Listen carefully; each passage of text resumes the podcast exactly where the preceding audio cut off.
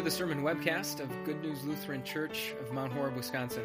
The following sermon was preached on November 27th, 2016, on the basis of Matthew 21, verses 1 through 11. Exactly four weeks from today, it'll be just like this. You'll be sitting there, I'll be standing here, except, of course, it'll be Christmas. Four weeks. 28 days. 672 hours, in case you didn't bring your calculator with you this morning. Does that make you a little bit nervous? As you think about everything that you need to get done between now and then? Me too. But don't worry, as, as I sat there this weekend in sort of a semi comatose state from all of the turkey that I had consumed, I came up with this brilliant idea for how we can get everything done. Between now and Christmas, just don't sleep. I mean, think about it. Even if you're averaging just a, a measly six hours a night, between now and Christmas, you will gain back 168 total hours if you just don't sleep. That's seven full extra days to get everything done. For once, you will feel like you're ahead of schedule. For once, you will feel as though you're on top of all of the details. For once, you'll be the person that everyone else resents this time of year because of how together and on top of it they seem to be. Of course, going without sleep between now and Christmas might come at a pretty steep price. The effects of, of long term sleep deprivation are really nothing to mess around with. Usually it starts with things like fatigue and irritability and difficulty concentrating. Maybe that sounds sort of like a Thursday afternoon, I'm not sure. But if you push through those side effects of sleep deprivation, you get into some pretty serious stuff. Eventually, you experience things like extreme disorientation, impaired judgment, slurred speech, even full blown hallucinations. It's no wonder that, that sometimes prolonged sleep deprivation is used as a form of torture. And in fact, a lot of biologists think that running on absolutely zero sleep would eventually kill a person about as fast as getting no water would. So maybe it's not such a great idea to go without sleep between now and Christmas. And, and thankfully, Jesus isn't asking us to do that this morning he's actually asking us to do a lot more. He's asking us to wait and watch for his return, no matter how long it takes, and to do so without falling asleep. Really, as we begin a new church here today, we're sort of standing right on the front end of our annual effort, our annual program to do that very thing. In other words, not just four weeks without sleep, but the next 52 weeks without any sleep. Really, as we begin a new church year, we're kind of saying, okay, Jesus, I've, I've been waiting for years and years and years already, but okay, count me in for one more year. One more year of watching and waiting. One more year of vigilant devotion to God's Word and His sacraments so that He can keep us close to Him one more year of vigilant battle against all of the devil's lies and temptations so that he can't lure us away from our God. One more year of perpetual spiritual sleep deprivation. And so it's a good thing that we're starting that year exactly where we are today. In fact, for, for hundreds of years, the Christian church has started its year with the episode that's in front of us today. Jesus riding into Jerusalem on Palm Sunday, sometimes referred to as his triumphal entry. I don't know about you, but maybe it seems a little bit out of place looking at this story in Advent rather than in Lent, rather than leading up to Holy Week and Easter. And yet there's a reason that the church begins its year this way. It's because maybe more than any other event during the life and ministry of Jesus, this is a quintessential event that completely embodies exactly who Jesus is, exactly what Jesus came to do, exactly why that benefits us, and exactly why we should listen when Jesus asks for our perpetual spiritual sleep deprivation as we wait for his return. Like I said, it maybe doesn't sound very Christmassy to be talking about Palm Sunday today, but, but I would guess that any major retailer, whether that's Amazon or Target or Walmart, would absolutely die for a Black Friday ad campaign that is as successful as the publicity that Jesus gained with this event. I mean, everything about it was orchestrated perfectly. The timing was perfect. Jesus had just performed his most impressive miracle. He had raised a man named Lazarus from the dead.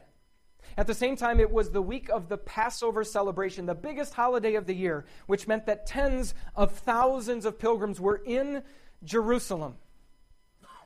And Jesus was the number one trending topic of conversation. It was the perfect timing, it, it was the perfect setting. Jesus triumphantly entered Jerusalem, the, the capital city of Israel, the center of political and religious power, the city that the people of Israel associated with their glory days. It's perfect timing, perfect setting, and the way that the events transpired was perfect too. Jesus didn't have everything planned ahead. Instead, he, he sort of, on the spur of the moment, arranges for his transportation by commandeering someone's donkey, making it clear that when Jesus asks for something, yeah, he expects that he's going to get it. Jesus orchestrated this event down to every last detail because he wanted to send a very clear message. He was saying, I am your king. And it worked, didn't it? I mean, the, the parade that develops sort of rivals one of those parades that you have in Chicago when your baseball team wins the World Series for the first time in 108 years. They are laying out their coats in his path. They are waving their palm branches as he passes by. They are in perfect unison chanting their hometown cheers Hosanna to the Son of David! Blessed is he who comes in the name of the Lord. Jesus was very clearly saying to them, I am your king. And just as clearly, we see that they agreed. Okay, so what about us? Like I said, this, this kind of publicity stunt is sort of right at home in the month of December. And in fact, during this month of December, more than any time of year, there are dozens and dozens of voices competing with Jesus. Dozens and dozens of things, dozens and dozens of people saying, No, I am your king. Make me your king. Give me your time, your energy, your money, your devotion. Some of those voices are the voices of materialism. That, that blockbuster Black Friday deal. That giant flat screen TV that's exactly like the one that you currently have, except that it's just two inches bigger the latest and greatest phone and tablet and device and video game system, all of them are saying, Make me your king. Give me your devotion. Others are the voices of acceptance. Having everything go absolutely perfectly when you host the family Christmas dinner. Wonderful food, beautiful decorations, a spotlessly clean house, having everyone think of you as the perfect host or hostess. Finding just the right gift for your child or for your significant other so that their eyes light up with gratitude when they open it. Having the most fun and exciting Christmas party for your close circle of friends. All, all of those are saying, Make me your king. Give me your devotion. Finally, still others are, are the voices of achievement. Finishing out the work year strong so that you maximize your year end bonus, meeting all of the deadlines so that the boss is pleased and impressed with your performance, even, even something as simple as having the biggest and brightest light display on the block, all of them are saying, Make me your king. Give me your devotion. If you're anything like me, you'd have to admit that, that all too often you listen, right? You probably wouldn't say that out loud, that your TV or your year end bonus or your popularity is your king, but, but finally, when we check the tape, when we check the records, we maybe see a little bit of a different story, right? We check our, our December calendar and see what is filling up our time. We check our December bank statement and credit card bill. We check that running log of all the things that are on our mind, all the things that we're trying to juggle, all the things that are adding stress. We keep track of all the reasons that, that we actually decide to lose sleep during December, all those things that we're trying to accomplish by staying up just a, a little bit later or waking up just a little bit earlier. How much evidence is there that, that Jesus is my king in December? How much evidence is there that, that someone else or something else is my king in December? And one thing that the Palm Sunday story makes clear is that Jesus is not content to compromise. He does not want to be co regent with our flat screen TVs and our popularity and our year end bonuses. He wants to sit on that throne in your heart unreservedly rivaled, and alone. That's the first thing that we, we see from this Palm Sunday story.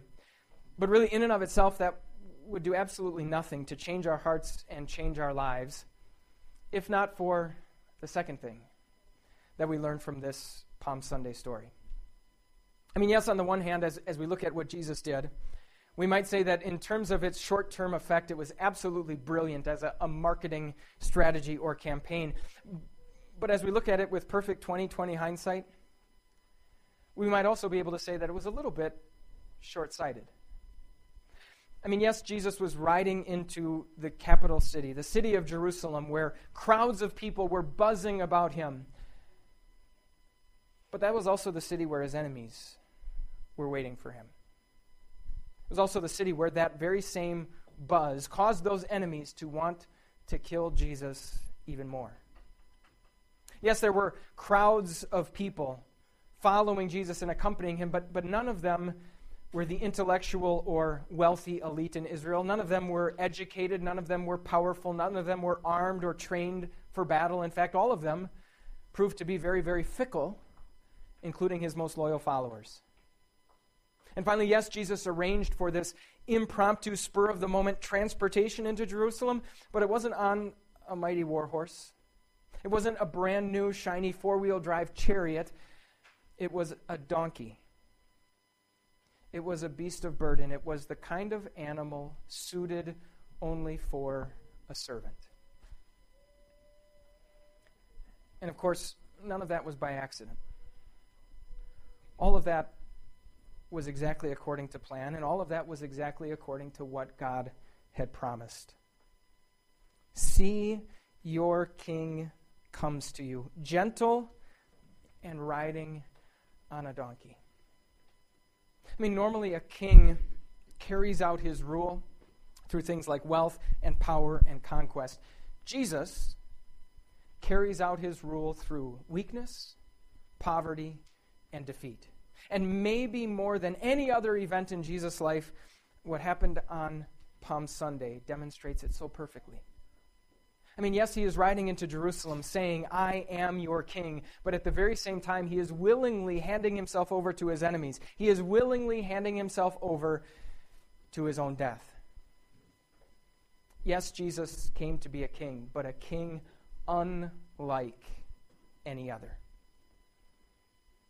Friends, what that means for you and me is that in this month of December, when there are so many competing voices demanding our time and energy and devotion, trying to take our sleep away, even though there are dozens and dozens of voices like that.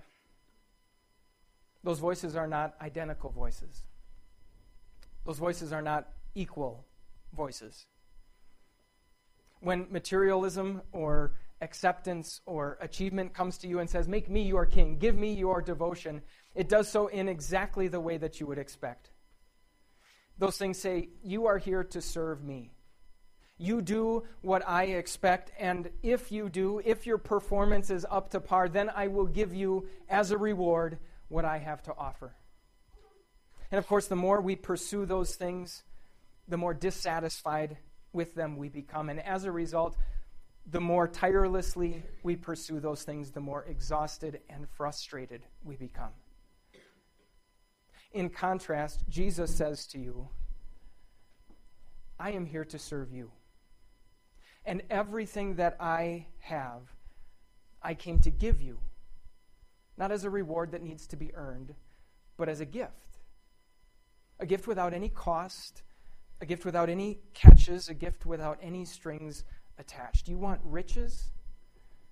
I'll give you an eternal mansion in a city whose streets are lined with gold. You want acceptance? I will give you a perfect status before the Father in heaven, one where He looks at you and is far more than just satisfied, one where He is pleased and proud of His own dear child. You want achievement? For all eternity, I'll sit you on a throne in heaven right next to mine. Yes, Jesus came to be a king, but a king unlike any other. And friends, that's how and that's why we can wait for him without ever falling asleep. The last two Saturday mornings I have spent the early morning hours out in the woods with the rest of Wisconsin's hunters, hoping that that trophy buck comes trotting along. And of course, on any other Saturday of the year, I would guess that, that 95% of us, including me, would prefer to spend those last hours of darkness sound asleep in bed. And I, in fact, I think trying to wake us up on most Saturdays would prove to be futile. But not on the Saturdays of deer hunting season, right? When the alarm goes off, there's, there's an excitement and an eagerness. And in fact, when you're out in the woods and, it, and it's pitch black, but then it slowly starts to transition to daylight, and the clock ticks down to that moment when you can first start shooting your weapon, the, the excitement only grows. And you become more alert and more awake because of the anticipation of what daylight will bring. Friends, how can you and I wait, no matter how long it takes, for Jesus to return without ever falling asleep? Because believe it or not, the Bible actually describes our lives here on earth as that kind of moment, but permanently frozen in time. On certain points of the year, the planet Venus appears just over the eastern horizon shortly before the sun comes up. And for a very brief amount of time, that, that planet Venus brilliantly and brightly reflects the light of the sun before dawn actually arrives. And for that reason, in ancient times, they actually referred to Venus as the morning star. Its presence in the sky signaled and heralded that daylight was on the way. So, friends, yes, God says to you, night is nearly over. He says, Day is almost here. Day is almost here. He says, Watch and wait for my return without falling asleep. But there's one very important detail that we need to remember. The Bible actually calls Jesus the morning star. And because of his presence, that morning star has already risen in the sky. We live our lives in that moment. Not only did Jesus come once in the flesh, but even now, here today, he comes to you in the very same way. He still rides into your hearts gentle, like a servant, on, on a donkey, as it were. During these 52 weeks of the upcoming church year, you won't see a lot of, of flash or glitz or glamour here in God's house.